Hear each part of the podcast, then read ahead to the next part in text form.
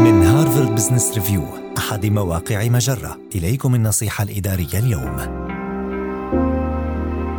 كيف تدعم موظفا يعاني أزمة صحية مزمنة؟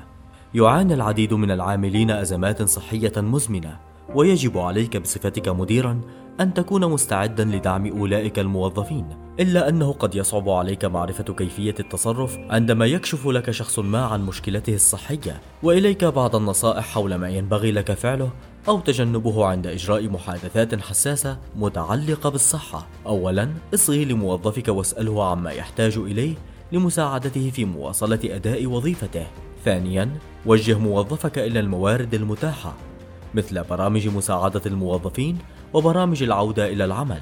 ثالثا، أخبره بأنه ليس من الضروري أن تنتهي المحادثة عند هذا الحد، بل افتح له الباب ليتوجه إليك مستقبلا إذا جد جديد.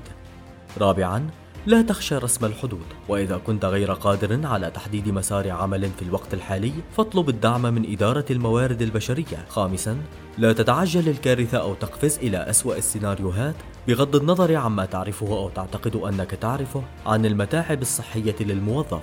وأخيرا تجنب البوح بمشكلاتك الشخصية ردا على كشف الموظف عن متاعبه الصحية. بل اجعل التركيز منصبا على موظفك. هذه النصيحة من مقال كيف تدعم موظفا يعاني أزمة صحية مزمنة؟ النصيحة الإدارية تأتيكم من هارفارد بزنس ريفيو أحد مواقع مجرة مصدرك الأول لأفضل محتوى عربي على الإنترنت.